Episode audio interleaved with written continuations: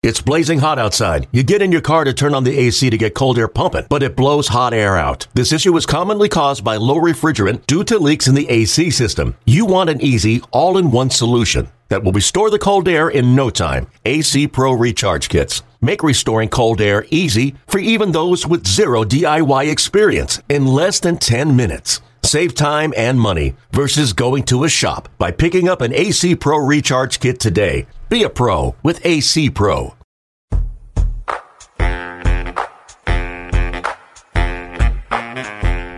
The 43rd edition of the Minor League Baseball podcast, the show before the show, uh, hits the airwaves. Hi, everybody. I'm Tyler Vaughn. In New York City is Sam Dykstra. Hello, Sam. Hello, Tyler. Making the legal system work.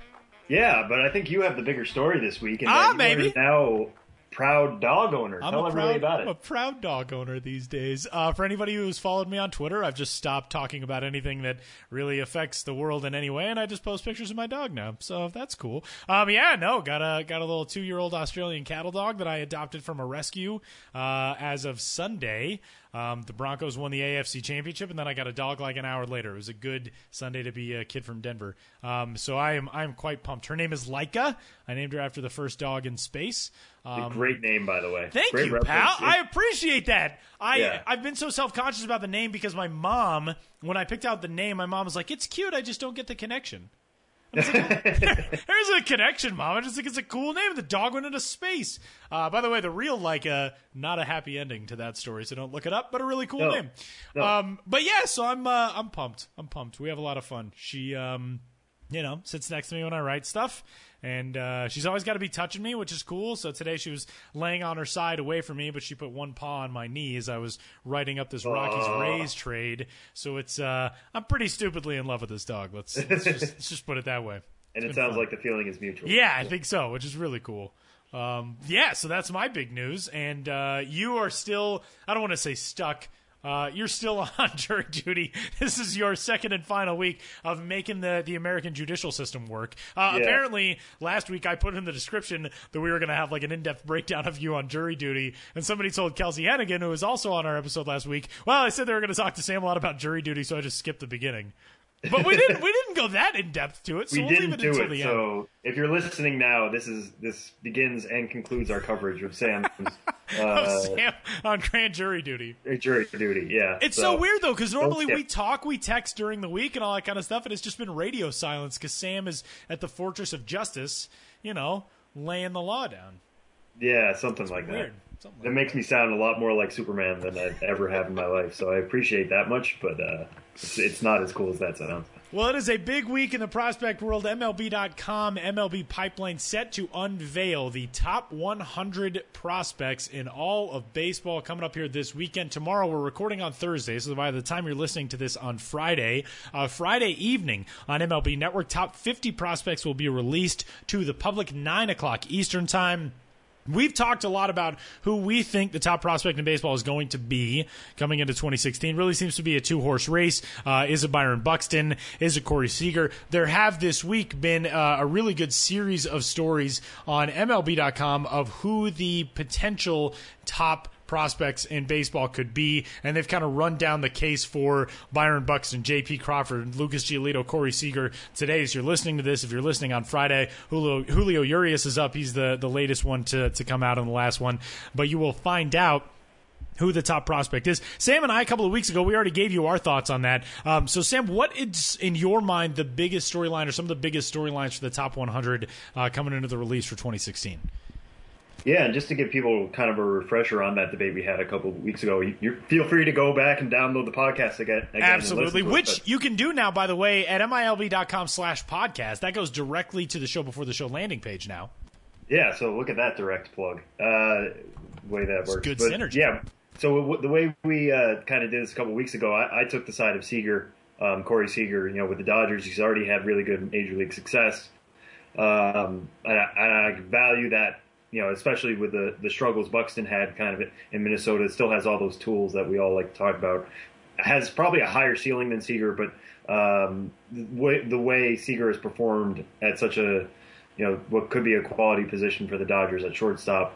Um, that that gets me more excited.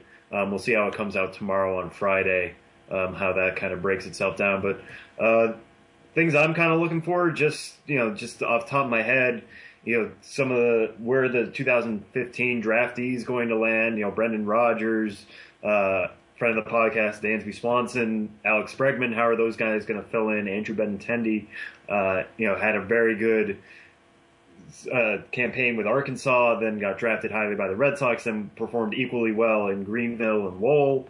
Um, what is that pro success going to do for his stock coming into this year? Um, how is he going to rate against some of his other 2015 draftees? Um, how how are the Braves and Phillies systems going to uh, you know reflect all that change that they've undergone in recent months, that rebuilding process? Uh, you know, those team lists will come out in the coming weeks, but from the top 100 prospect uh, standpoint, you know, just how many Phillies and how many Braves, especially the new guys that those teams have acquired, um, where are they going to kind of fill in? I think Braves fans will be probably particularly excited to see, you know, where some of their guys, new guys, fill in. Uh, but the, just those are some of the things I'm kind of looking at. It's always just fresh faces, and you know, what are the fresh spots, fresh new spots that they're going to be spilling into. Um, what are you kind of looking at, Tyler? I really love when we come into this time of the season um, with uh, the off season, I should say, with uh, the ranking time of year where we see who really did a lot to up their stock in 2015, who uh, fell off a little bit. Um, I mean, I think we're going to see a huge jump, obviously, from Blake Snell. We talked to Blake on the podcast. We've talked about Blake a ton on the podcast. One other guy who really sticks out to me as a huge, huge riser, um, which really won't surprise anybody if you've listened to us or if you followed the Miners in 2015. But Orlando Arcia, I think, is you know going to be one of the guys we look back on a couple of years from now. We'll look back at where he initially was thought to be a prospect and realize how wrong people were. I mean, the tools were always there, but he really put it together this season and showed he's a, a pretty front end guy for the prospect world. So I always like that, seeing who did the most to put themselves back into a conversation or into a conversation for the first time among the top prospects in baseball. And then on the other side of that, the guys who really fell off. And I don't think, I mean, last year, the year of the prospect, we didn't really see that many hugely disappointing seasons from top prospects. Um, so I'll be interested to see if there are many of those guys who fell off. Um, Joey Gallo comes to mind a little bit. Didn't have a bad season, uh, but just was used in so many different spots and did not really show off what we expected to see from him. Obviously, he got a good amount of big league time but the numbers at the major league level kind of what you would have expected for his first major league taste. The 717 OPS, a 204 average, uh, struck out a bunch 57 times in 36 games. So he was back in the minors, saw some time in Round Rock, saw some time in Frisco, very good at the double A level, struggled at triple A. I don't think we'll see a huge drop from Joey Gallo, but he's one of those guys. Is 2016 finally going to be the time we see him break out? Um, so that always is the is the big conversation to me is who are the big risers, who are the guys who have fallen a bit. Yeah, and I'll kind of introduce one topic then along those kind of lines. Uh, two guys who immediately come to mind who could drop out of the top 100 based on 2015, you know, performance. Do you think Mark Appel and separately Tyler Kolek should be top 100 guys now? That is a great question. Um, I don't think that Tyler Kolek should be at this stage in his career, and I don't think that that really says anything about Kolek falling out, um, you know, as a prospect uh, entirely. I mean, I think there's still a lot there to work with, but I don't think for, especially for the hype that he generated coming into the draft with that fastball that could touch, you know, the mid 100s and the the durability and the frame for him, uh, it just has not come together as a prospect. Mark Appel strikes me as being a guy who I think will be more of a quality major leaguer than what the last couple of seasons have suggested for him. Um, so I don't think that he'll fall out of that list entirely, but they're definitely in the conversation. Kolek, for my money, I don't think is in in in the uh, the realm of a top 100 level talent anymore at this stage. Uh, but I, I think Mark Appel still belongs there, not toward the the top half. I mean, what we initially saw when he came into pro ball, but I think he still belongs in that conversation. Yeah, I, I kind of tend to agree with you. The, the one sticking point I would have on Kolek, I mean, yes, we we saw tons of struggles from him last year at Class A. Um, you know, that's only his first full season. I think there's still time to grow there. I think his ceiling Definitely. is significantly shorter than what we initially thought when he was taken, you know, number two overall a couple years ago. Um, but I think he still has that room to grow. Appel, I don't, I, you know, we've seen it at this point. He's played at Double A, he's played at Triple A. it doesn't seem like it's coming together. You know, new organization, you know, fresh start, all that kind of stuff. We'll see how that kind of shakes out. And everybody loves to talk about his stuff. It's just kind of it, you know, with his delivery being so clean, it doesn't play up as well as it could. Maybe the Phillies find a way to fix that. We'll have to see. Um, but he's right on that line for me.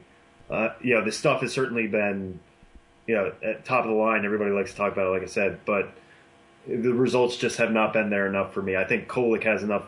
I I could still see Appel dropping even more, even if he is in the top 100 this Significantly, year. Significantly, yeah.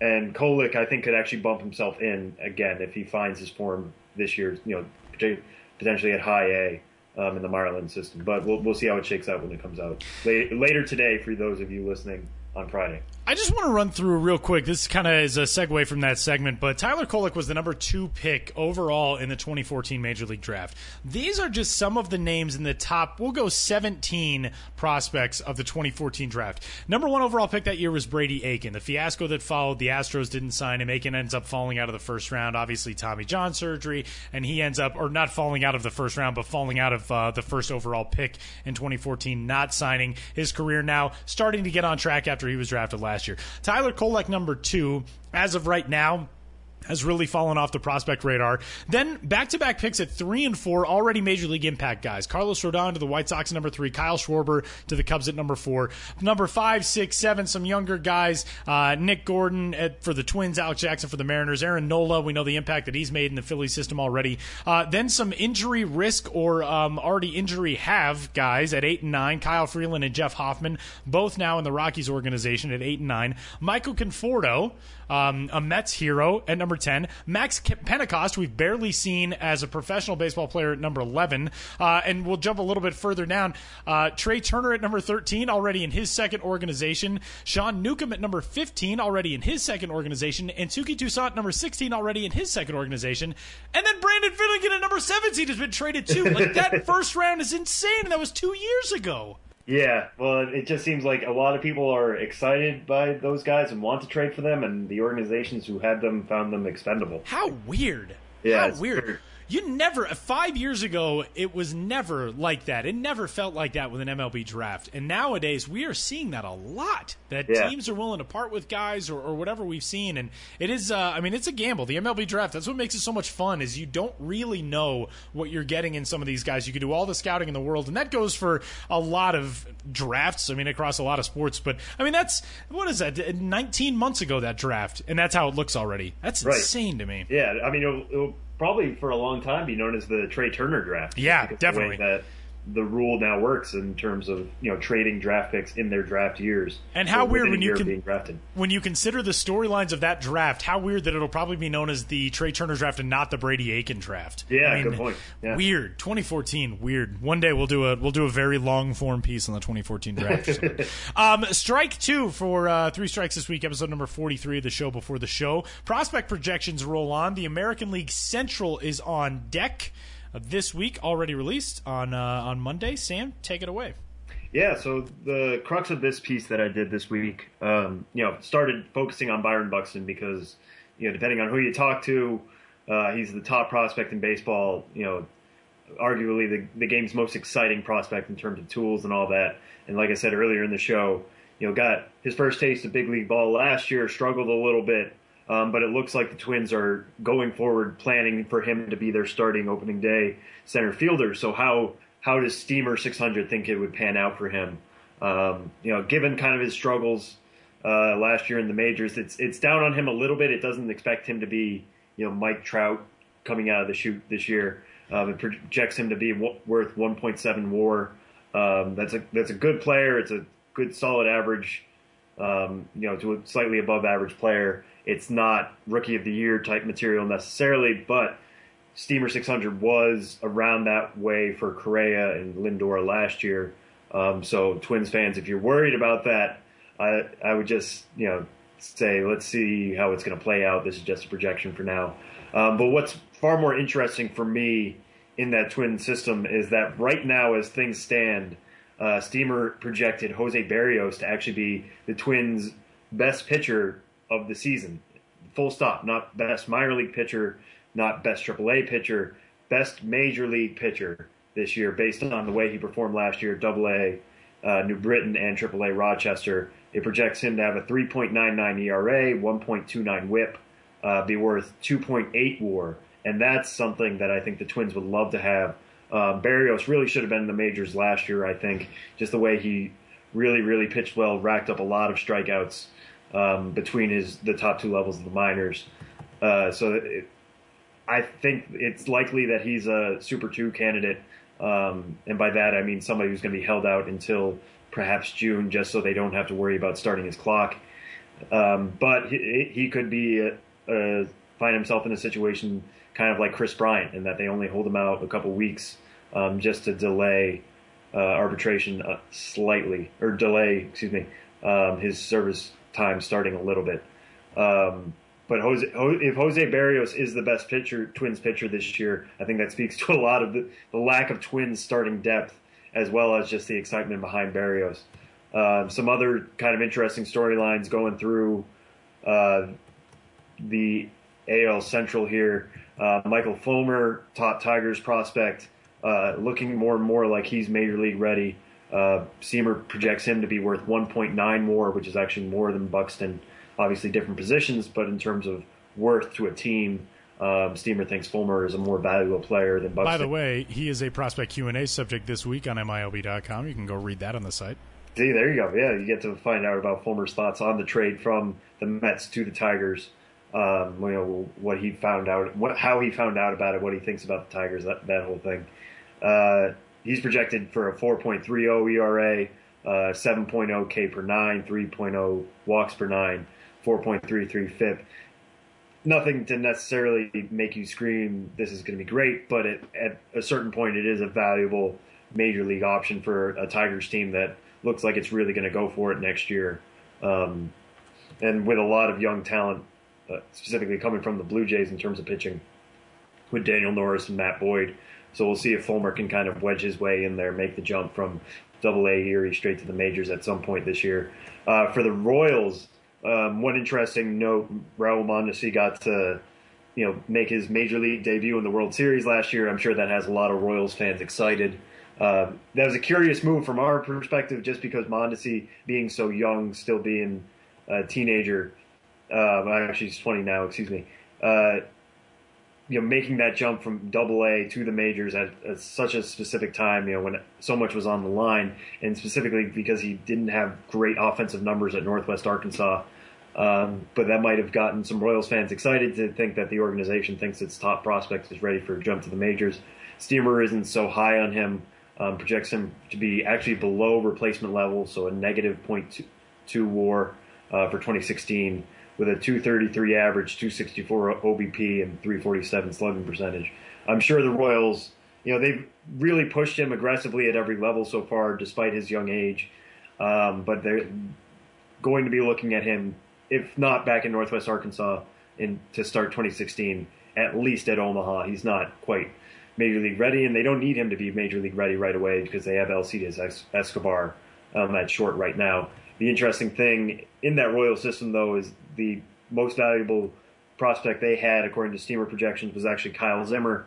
Um, they had him for 2.5 WAR, and as Royals fans know, uh, Zimmer has faced you know numerous injury problems the last couple years. Pretty much pitched exclusively out of the bullpen last year, um, coming back from some injuries, namely a lat, um, some back injuries, and uh, but he's been so productive at every level so far, even when he was pitching out of the bullpen last year, that Steamer believes he could handle a major league workload right now. Um, one thing I always note in these stories that for pitcher starting pitchers, it projects them at 200 innings pitched. Zimmer, the Royals aren't going to let him get close to that next year. Um, but if he's healthy, Steamer thinks he is major league ready, and that would be a big boom for that Royals. interesting. Looking, yeah, looking to repeat in 2016. So you can find the American League Central prospect projections up now on the site at MILB.com. National League Central coming up on Monday. Uh, you're halfway through. Halfway through. The federal government didn't step in and throw a grand jury at you. You'd be, uh, you know, a lot more uh, Because that hasn't been. You've had to just ride them over the weekend and do. It's just taking all kinds of time from you. Yeah, I'm, I'm, I'm doing. Uh, I'm working on NL Central after tonight. I should say it's not the federal government's fault. It's the uh, County of Kings, which is fun oh. to say. The County of Kings, uh, Brooklyn, New York. Uh, I'm Jerks. serving it here, so it's it's uh, yeah. I feel like my time is coming because uh, you're on a grand jury this week. My best friend was on a jury last week, and so I'm sure I'm just gonna get, um, you know, soon. These, soon these things works in, work in threes, right? That's Unbelievable. Exactly. Unbelievable. Uh, strike three this week. it's a nicer version. Strike three this week. Uh, story I wrote. Same. Yeah, yeah. So I, I have a couple questions about that. I probably should have been the one to transition this, but That's- anyway, here we are. Um, yeah, so you wrote you. a story this week on somebody with a great name, uh, Boomer Collins, Yes. as somebody who, whose middle name is Collins, uh, and he Is it really? about- yeah, Samuel Collins Dykstra. there you go. Now we know. Um, okay. And you talked to him about a. He's a guy who's trying to make the transition from professional baseball, used to be in the Blue Jay system, to cricket. So going from a round bat to a flat bat. What did he have to say about that transition? What go, kind of goes into that? And I know you talked to a coach who's trying to help him with that. What what is all about that, or what is that, transition all about? This is a pretty crazy story. Uh, Boomer Collins was a non drafted free agent. He was signed by the Blue Jays out of Dallas Baptist University. Played three years in the minors, but just kind of, as his coach Julian Fountain put it, um, could sort of see the writing on the wall. He was an older guy, wasn't necessarily getting all the opportunities, and he could see that it probably wasn't going to last long for him in professional baseball.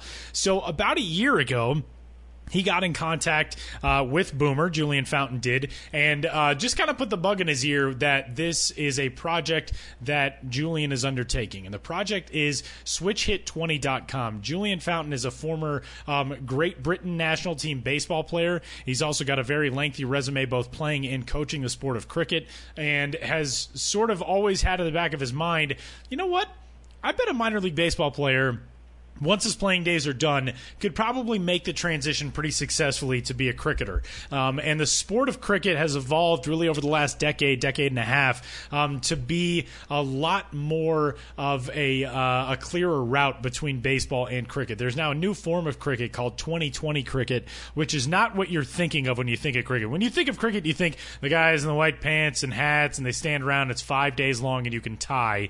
That's not T20 cricket. T20 goes about three hours. It's basically what you could equate to a pitch count for a baseball game. You only get 120 uh, overs per game, so you only get a set amount of balls bowled at you per game. So it's all about making as good a contact as possible, hitting balls out of the yard. It transitions the skills from baseball to cricket um, pretty easily. So Boomer Collins caught wind of this about a year ago while he was still in the Blue Jay system and started really letting it germinate in his mind. He'd watch videos on YouTube, he'd watch matches on TV when he could catch them. He'd continually pester Julian Fountain with questions and ask him about, you know, when when this play, this guy did this, why did he do that? What is this rule here? All that kind of stuff. And in November, he called Julian Fountain said, "You know, I get the feeling that this is probably the end of the road for me, and I really want to try this cricket thing." Um, shortly thereafter, he was let go by the Blue Jays, and they dove into this full bore. So uh, Boomer is not an old guy at all. I mean, came out of college, and uh, I think is at this point, you know had the ability to maybe have some staying power in a different organization if he wanted to. 26 years old, he was a Class A advance last year. Maybe can latch on with somebody else, but just decided no, I'm going to give this a shot. So he has now decided to make it a full time thing. He's training uh, at his home in Texas. Went over to India for a little while, did some work over there while Julian was over there uh, doing some coaching stuff. So this is a crazy story, but they're kind of of the mindset right now that if somebody takes a chance on him, if he can sign a professional contract somewhere, it's really going to blow up. It'll be a big marketing opportunity for the team and the league and for Boomer and to try to get a foothold into a, the American television market and all that kind of stuff. It's a very layered, very interesting story. Yeah. So, do they have a specific strategy in terms of like how to catch it on in America, or are they just hoping he's the first guy to do this and others follow? I mean, what's what's the kind of hope um, from Fountain in this in this whole thing of developing this this guy? really both of those and what i find kind of interesting is this the website switchhit20.com sort of started from the the impression that I gather as kind of almost a million dollar arm in reverse. Uh, people remember Dinesh Patel and Rinku Singh, the two Indian. Uh, they were cricket players, but they were also. Uh, I know Rinku Singh was a javelin thrower, I believe. Um, they were kind of more in athletics than they were just in cricket. Uh, but two Indian kids who were um, in a competition to try to throw a strike at over 90 miles an hour. Uh, that was the basis for a reality show in India. They were each signed uh, to professional deals by the Pittsburgh Pirates as an extension of that. And uh, it was, of course, made into a movie with Jon Hamm, et cetera, et cetera.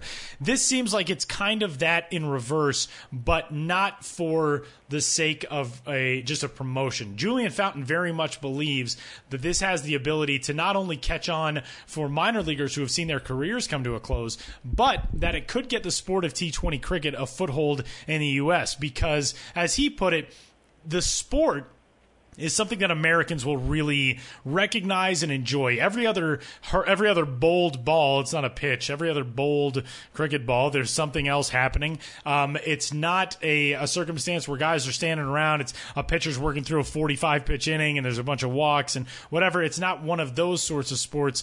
From his vantage point, it's kind of a more condensed, more exciting version of what he sees baseball to be. And he's a baseball fan, but he sees it as something that the American public would really like. And especially more so if Americans are playing it. So that's kind of the first door to break down. The second door is getting more guys involved. And Julian said that since Boomer has been in contact with him, other players have started to take notice of that. Boomer will post stuff on Twitter. Uh, they do, you know, kind of various updates video wise showing the transitions and the, the continued progress of his skill. And he said he's hearing now from two or three players a week, um, guys who are a little bit more interested in it. And the thing that I thought was really neat was that Julian made sure to say he's not trying to poach baseball players from baseball. He's trying to take guys who've reached the end of the line in baseball and don't want to give up playing a sport at a professional competitive level and give them the opportunity to do something else. So that's what really excited Boomer was I don't have to give up playing a sport and getting paid to do it. And not only that, if you latch on in the right situation, especially if he's able to be successful somewhere like the Caribbean, he's in a league uh, draft for the Caribbean Premier League, which will be next month. You can latch on there and, and make a name for yourself then potentially you get signed by one of the bigger leagues overseas. You go to India, you go to Pakistan, you go wherever. That's big money. I mean, that's pretty legitimate major league money that you could be making. So it's uh, this is kind of the he's patient zero for this, and um, the way that it plays out with him, I think, will really dictate if it has a future and if other guys start seeing that as a viable avenue for themselves. Maybe once their playing days are done. Do you get any sense that there he feels any pressure if he's, as you said, the agent zero for this whole experiment? You know, I don't, and I think it's because he's sort of taking it on as a flyer. I think you know, rather than all right, I got released from a baseball team, got to go get a real job now.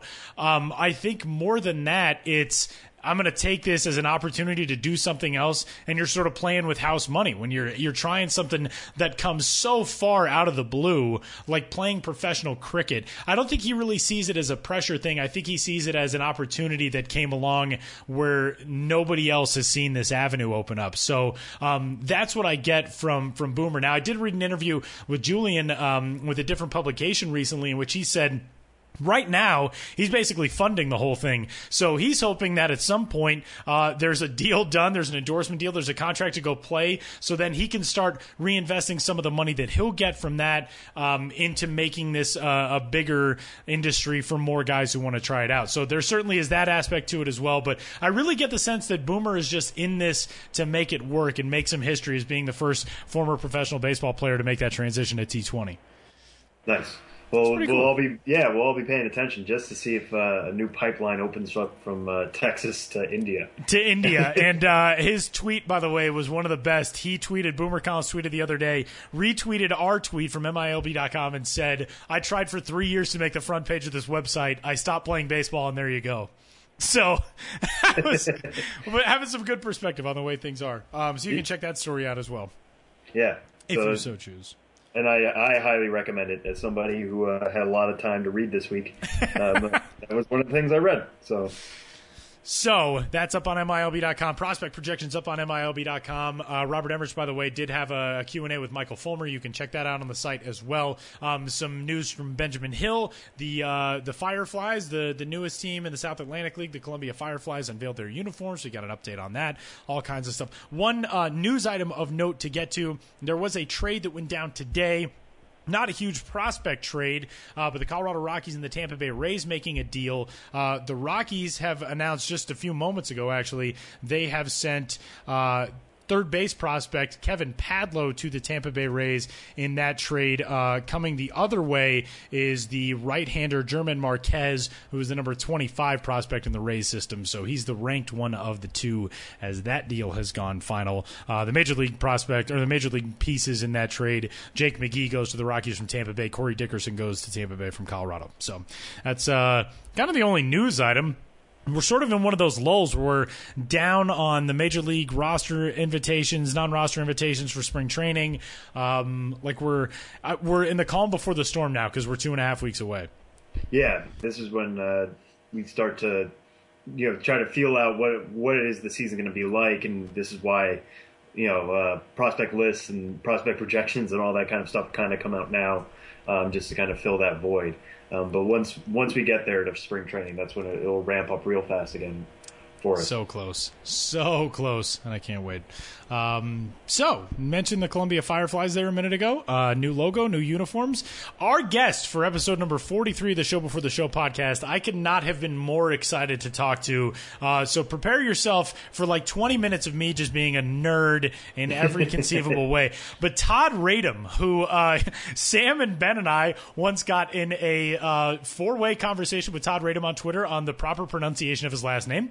But Todd Radom, you can follow on Twitter at Todd, R A D O M. This year uh, was the guy who helped with the the refreshed logo of the South Atlantic League and the Appalachian League. You've seen his logos and his work with the World Baseball Classic, the logo of the Durham Athletic Park, uh, the former home of the Durham Bulls, the Brooklyn Cyclones identity is a Todd Radom project. Todd Radom joins the show to talk logos and uniforms and design and a whole lot more next.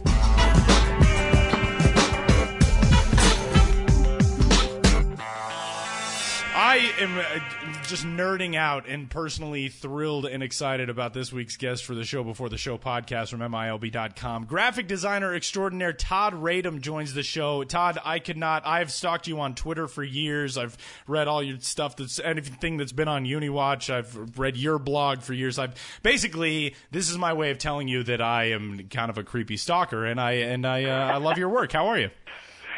Good, Tyler. Thank you so much. I am flattered, and it's yet another affirmation of the of the fact that people love their logos and uniforms it unites us regardless of what teams we root for and what sport we might be interested in. So thank you very much. I appreciate your kind words. It absolutely does that. And uh, we should start by saying uh, you just told me a few minutes ago you during the season do the Baseball Tonight podcast with Buster Olney. So uh, we, you know, like talk about trying to measure up. I'm gonna I'm gonna make every effort to be at least somewhat comparable in a podcasting experience to that for you. So uh, it's it content. It's all about content. So I am I am uh, I'm honored to be here. Well, here's what brings us on uh, with you, and we talked about this actually a couple months ago. Um, me and my co-host Sam, who is off on grand jury duty today in New York City, uh, we talked about talking to you because this offseason, you have come out with two new league identities for the Southern League and the Appalachian League. And we're going to talk about that here in just a little bit uh, because leagues are not something that you see. A minor league team rebrands like every six minutes. It's like one of those stats. Uh, but for leagues, that's not something we often see. So we're going to dive into that here momentarily. But first, for people who don't know you, who haven't followed you on Twitter, which they absolutely should do at Todd Radom, T O D D R A D O M, um, just kind of give us your background, how you got into graphic design, how you got into logos specifically, and especially in the sports world? Yeah, well, I, it's a long story, so I'll compress it for the purposes of this podcast.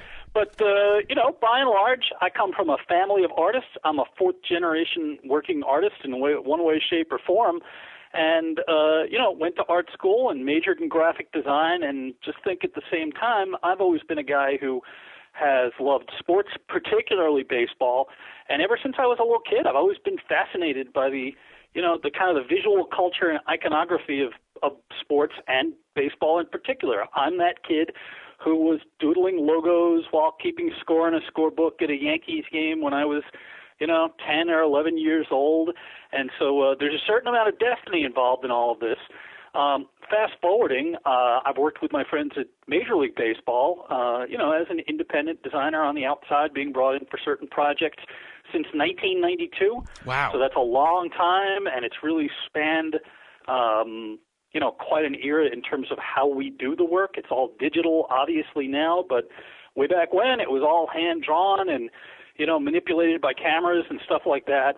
Um, additionally, I've uh, you know I've, I've worked with the NBA for many years. I did the Super Bowl logo back in 2004, and you know it brings us full circle here to our discussion because I've had the pleasure of working with uh, my friends in the uh, licensing department at minor league baseball down in St. Pete for a number of years now, and uh, always enjoy working with them. And and uh, you know we, we talk about the league logos, and that's really where the initiative started. What makes a great logo to me, and again, like I, I'm just going to nerd out so thoroughly being uh, able to have a chance to talk to you. But what makes a, a, great logo for me are the logos that inspire the memory of. Like when I look at your logo uh, from Super Bowl 38, I immediately know uh, there's Adam Vinatieri's game-winning kick. It was Pats Panthers. It was in Houston. I know where I was when I was watching it. I was in my college dorm room. Like I, that to me makes a brilliant logo. And to be able to create that, um, something that you can you can put on a merchandise, or you can put on a uniform or whatever, and it connects with people. Um, is that kind of the thing that that still drives you most? I mean, it's uh, to have a love of the sport and to have a love of you know the the design and all that kind of stuff has got to be a huge part of it. But the fact that you have a piece of your work that is known internationally and not just one but dozens. Um, I mean, how cool is that for you?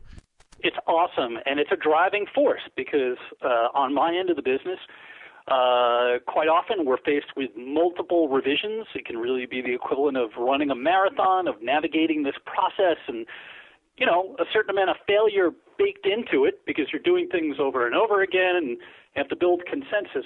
But to your point, you know, that moment in time that you talk about with regard to the Super Bowl 38 logo, whatever its merits, you know, it's connected to memories, and this brings us back to the fact that you know, and I always say this, it's kind of like a pat line that I use, but I, I really believe it to be true.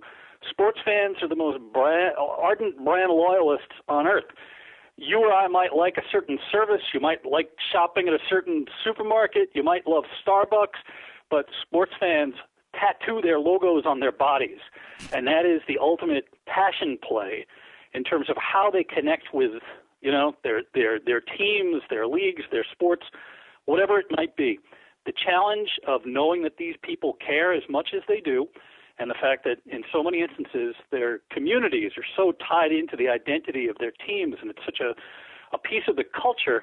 It's a great, great challenge, and tapping into all that is something that I really am very conscious of, and I try to uh, address head on every day. Todd, what is the the era that you would say, or what are the the things, the different design aspects of, of things in the past? The I mean, if you look at your body of work, especially some of the stuff that's up on ToddRadom.com, you can see there's a common thread through a lot of it, and it's a, a, a style of design and logos that I know I'm very drawn to. Um, that has kind of that old feel to it. Um, there's uh, especially one of the things I've really loved the retro ballpark posters that you've done, uh, for like for Wrigley oh, Field in Los you. Angeles. Love that stuff. What what are some of your biggest inspirations? Um, whether it's in sports, I mean, some of your favorite logos uh, from growing up, or, or whatever that is, or just some of your inspirations on what created your identity as a designer. That's a great question, and and Thank I think you. that you know, no, it really is, and and you know, I would like to think of uh, you know, inspiration for any creative person. Hopefully, comes from a variety of sources. I think in my case, it does. I think any of us are inspired by the era that we grew up in. I'm personally a product of the 70s, and even though my work doesn't necessarily scream uh, rainbow Astros uniforms or powder blue or anything like that, right?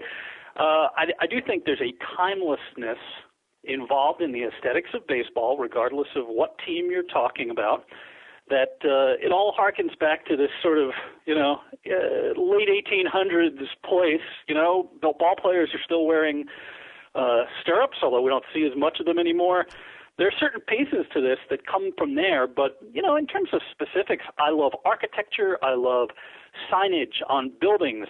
I'm fascinated by stuff from you know really old time stuff, and you'll see some of this on my website. That's really ornate and intricate and 1890s looking. But I love kind of googie, you know, as they call it, 50s vernacular architecture yeah, too. definitely. So so I guess that you know the, the the short answer is, you know, it's a variety of different influences. Um, every job is different, and you know, if you if you, I think as a creative person, sort of get stuck in you know, one particular little box or compartment, you know, you you can be pigeonholed and your work is going to suffer an atrophy. So uh, hopefully it's a, it's an expansive, curated uh, series of influences. No, and that is certainly. I mean, that was one thing I was going to note is you can see, and we have even companies that have done work in MILB that people have talked about. You can kind of tell. You look at a certain logo or a certain identity, and you think, okay, that belongs to this company or this firm, whatever it is. And that's what I've always loved about your stuff is it doesn't have that same look throughout everything. And uh, I mean, your work with minor league baseball is very, very well versed um, and very di- uh, diverse, I guess, over the last. Uh, you know 10, 15 years or so, especially the Brooklyn Cyclones identity. You came yeah. up with um, some of the the old minor league baseball properties, uh, the minor league baseball hometown collection, which is something that's really cool. Uh, it kind of digitizes and creates um, digital versions of old minor league baseball logos and identities for cities and that kind of stuff. What was some of the first MILB work that you did, and how did you get involved with that? Well, that's interesting. You know, you mentioned the Brooklyn Cyclones, and that's a project near and dear to my heart. I am often asked, and I, I did a hot stove event uh, just a couple of weeks ago, and I was asked, uh, "What's your favorite logo?" And it's kind of like asking, you know, "What's your favorite child?" kind of a yes, deal. which I was going to ask, and I thought that exact same thing. Like, how can you ask somebody just that question? What is your favorite logo of somebody who lives in logos? Oh, I get it all the time, and it's the gun to your head conversation. And Absolutely. Quite frequently, you know, if you're really asking me, I come back to that Brooklyn Cyclones logo that you referenced because I think several things. Number one, I'm a native New Yorker. You know, working on that project, you know, there was a lot of meat on the bone, if you know what I mean. Um, Definitely. You know, the mandate was to, you know, here is the first ball, uh, baseball, professional baseball that's going to be played in Brooklyn since the Dodgers departed in the late 50s. It's about Coney Island, which is no a very colorful place. And you know, honestly, it was about coming up with a a minor league team with sort of a major league identity. And lastly, I think it's aged pretty well, even though it's uh, you know going on 15 years now, uh, 2001. Um, you know, it still looks fresh, and I I like it. And you don't necessarily say that with every single project that you work on. Um, but real quick, also, you know, the the uh, licensing initiative that you that you just talked about, the hometown collection, that's a great opportunity to kind of like lovingly look back at at heritage. Some of these logos are wonderfully goofy. Um, you know, some of them would never fly today.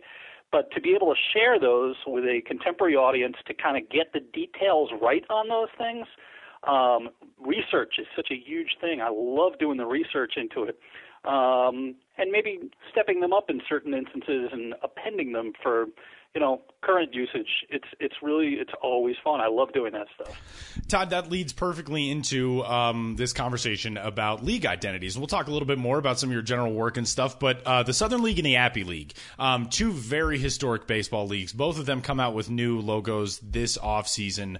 Um, and it is a thing that we don't see very often. As i kind of said earlier there's uh, a team rebranding is a very regular occurrence in minor league baseball. We have multiple ones of those every offseason but leagues, that doesn't really uh, pop up so often. So the research, I would imagine, is a lot different in doing that to, to come up with a new identity and a new look for a league versus a team. For a team, you can kind of get an idea what do you want the name, what do you want the logos to feel like, that kind of thing. How did you approach this for the Southern League and the Appy League?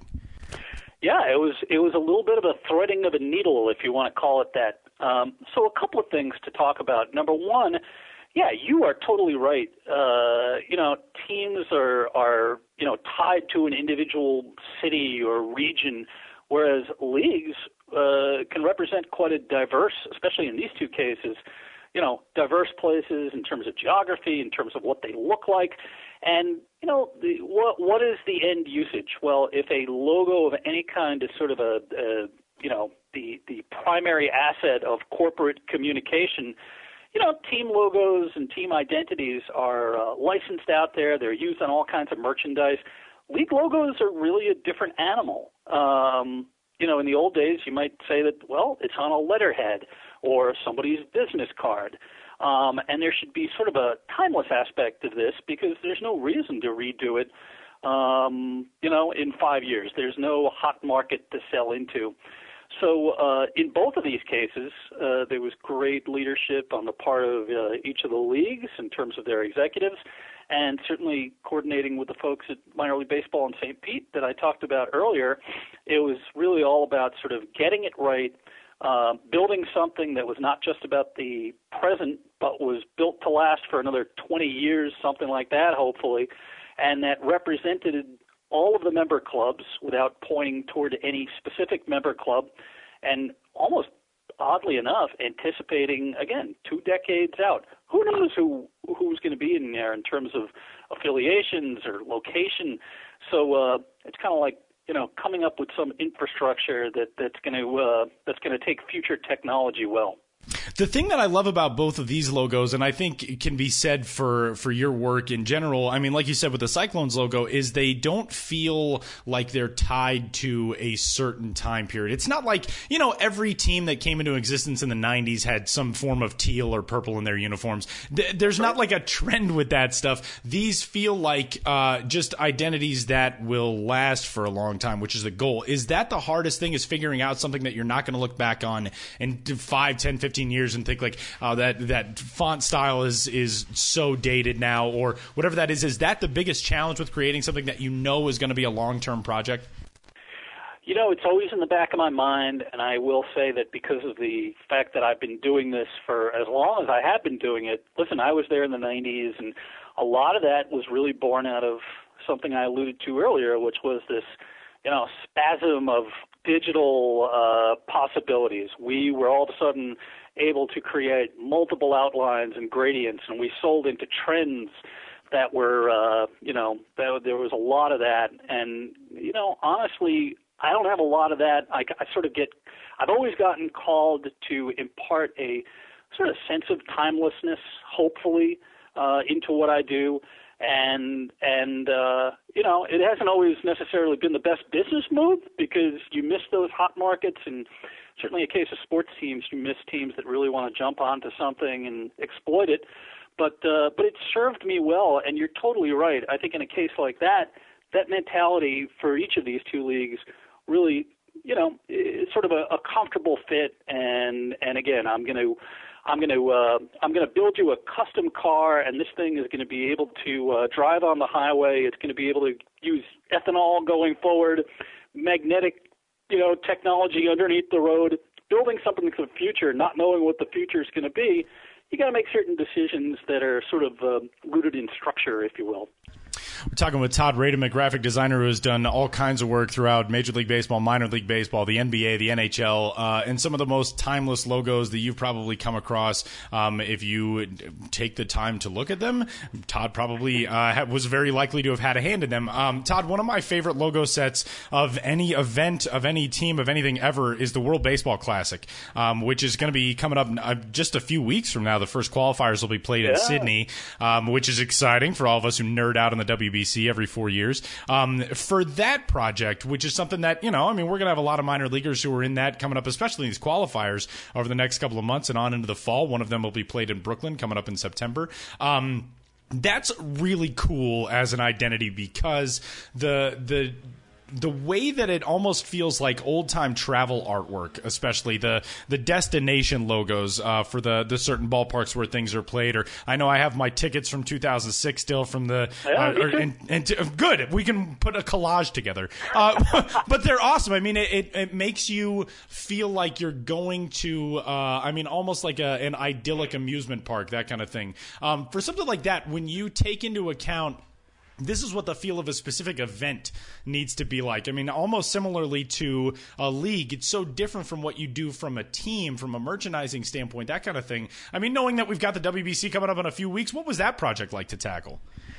Well, it's really it's kind of a couple of different things. Number one, you know, we all as baseball fanatics, we all have to embrace the fact and love the fact that our game is growing internationally and it's you know, it's being played in places that maybe we had no idea that it was being played, you know, uh years ago. I mean, you talk about the qualifiers coming up, and there are some countries in there, and you say to yourself, "I had no idea they played baseball there." Right. So, just first and foremost, it, it's it was it's it's a really cool thing to have been involved with from the very outset. The identity of the World Baseball Classic really needed to have an international appeal, and if you know, if you think about, you know, your close your eyes and think about your classic baseball identities, whatever that might be, World Series logos of the past, or some timeless teams like the Yankees or you know the Red Sox or the Tigers or the Cubs, throw that all out the window because this is something new and you know sort of inspired by maybe things like World Cups and and Olympics. In terms of uh, branding events, events are really a, a very interesting and different animal altogether because uh, quite frequently, uh, you know, all-star games or the case of a Super Bowl that you referenced earlier, um, we talked about moment in time. Well, that moment in time involves a place, and uh, in the case of you know of, of event marks, they are deployed. Uh, you know, this ancillary art. It goes beyond just a logo, right? There's a whole suite of visual assets that will wind up, uh, you know, in hotels and airports, and yes, attached to merchandise and stadiums. But um, you know, think about all-star games and how these communities really embrace this very singular moment in time that might not come back for a whole generation. Um, part of the challenge is to really like come up with some artwork that the community and the fan, the local fan base, is going to embrace, and that's a really, really fun kind of project.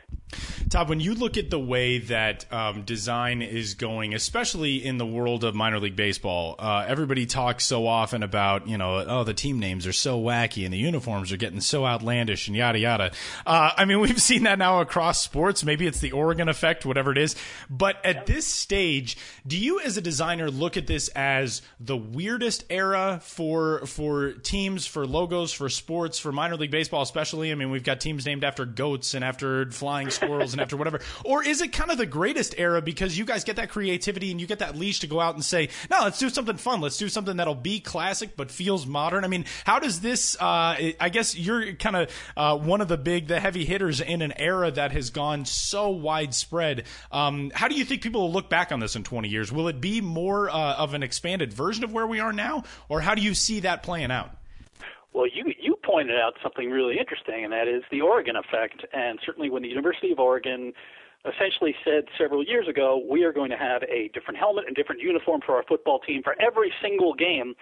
You know, the thought was like, you know, quote, identity. You know, you're losing your identity because it's getting diluted. Here's what I think. I think that what's great about minor league baseball, one of the great, and I'm a consumer. I go to games all the time. I'm, you know, I, I hope to get to a Yard Goats game this year.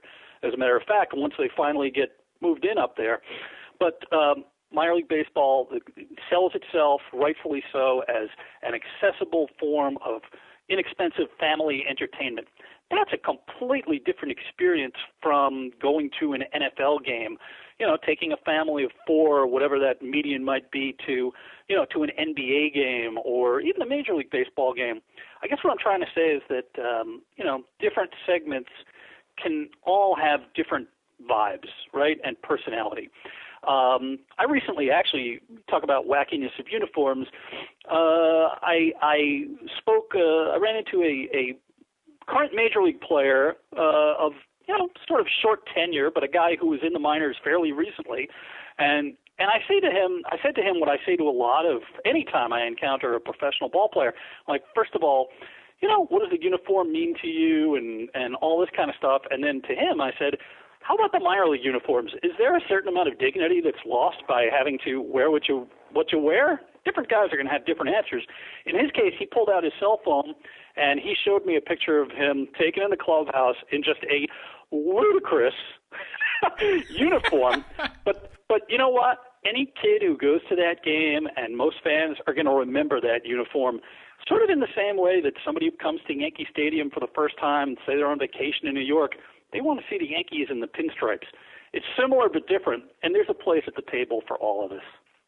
That's a great way to put it. I mean, especially for a lot of those uniforms that are one time things in the minors to raise awareness for something. If you go to a game and a team's wearing an insane looking uniform and then you realize, oh, it's uh, for an awareness for a specific cause or a specific charity or a specific condition, people might say that looks ridiculous, but you noticed it, so it's doing its job. And that's what I think is, is really in large part uh, one of the big points of those things as well. And so that's really interesting. That's really cool to hear that. And um, Todd, this has been so much fun. Uh, you can check out Todd's work, ToddRadom.com. Uh, he's done stuff, the, the Washington Nationals logo, the Los Angeles Angels of Anaheim logo, the last season at Yankee Stadium 2008 first season at the new Yankee Stadium in 2009. Those logos were his. All Star games, winter meetings, Durham Athletic Parks logo, the old time home of the Durham Bulls that you saw in Bull Durham uh, the billion times you've watched it if you're like me. Uh, Todd, this has been such a thrill. I have to, before we let you go, I have to ask you this because I know you tweeted about it last night and being a, a Denver native uh,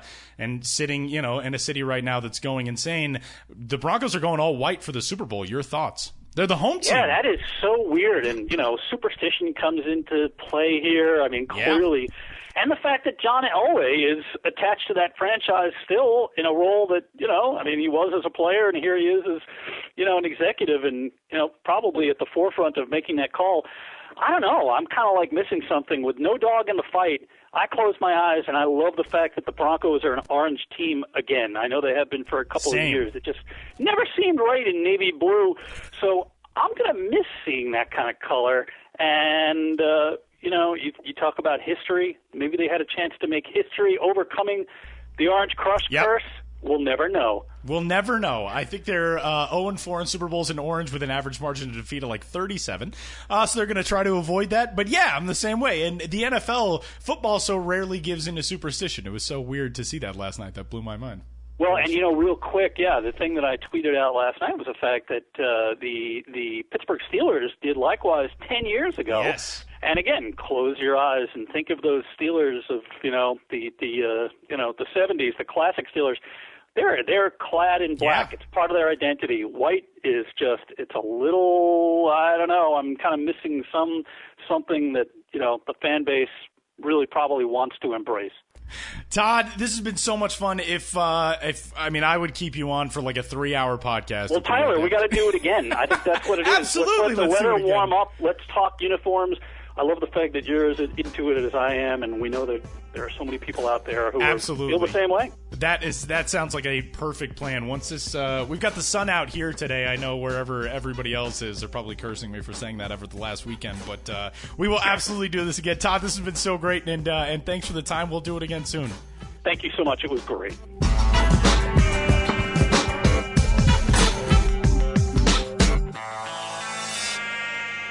Uh, I'm like so giddy getting a chance to listen to the Todd Radom interview. I just like, oh man, I've stalked him for so long on Twitter and on UniWatch and on his blog. Um, you can follow him, by the way, on Twitter. He's at Todd Radom, R A D O M. And uh, huge thanks to Todd for joining the show. And as he said, love to do it again. I'm sure he'll be coming out with some new stuff here uh, over the coming months and years that we will be more than delighted to talk about. So uh, go follow Todd on Twitter.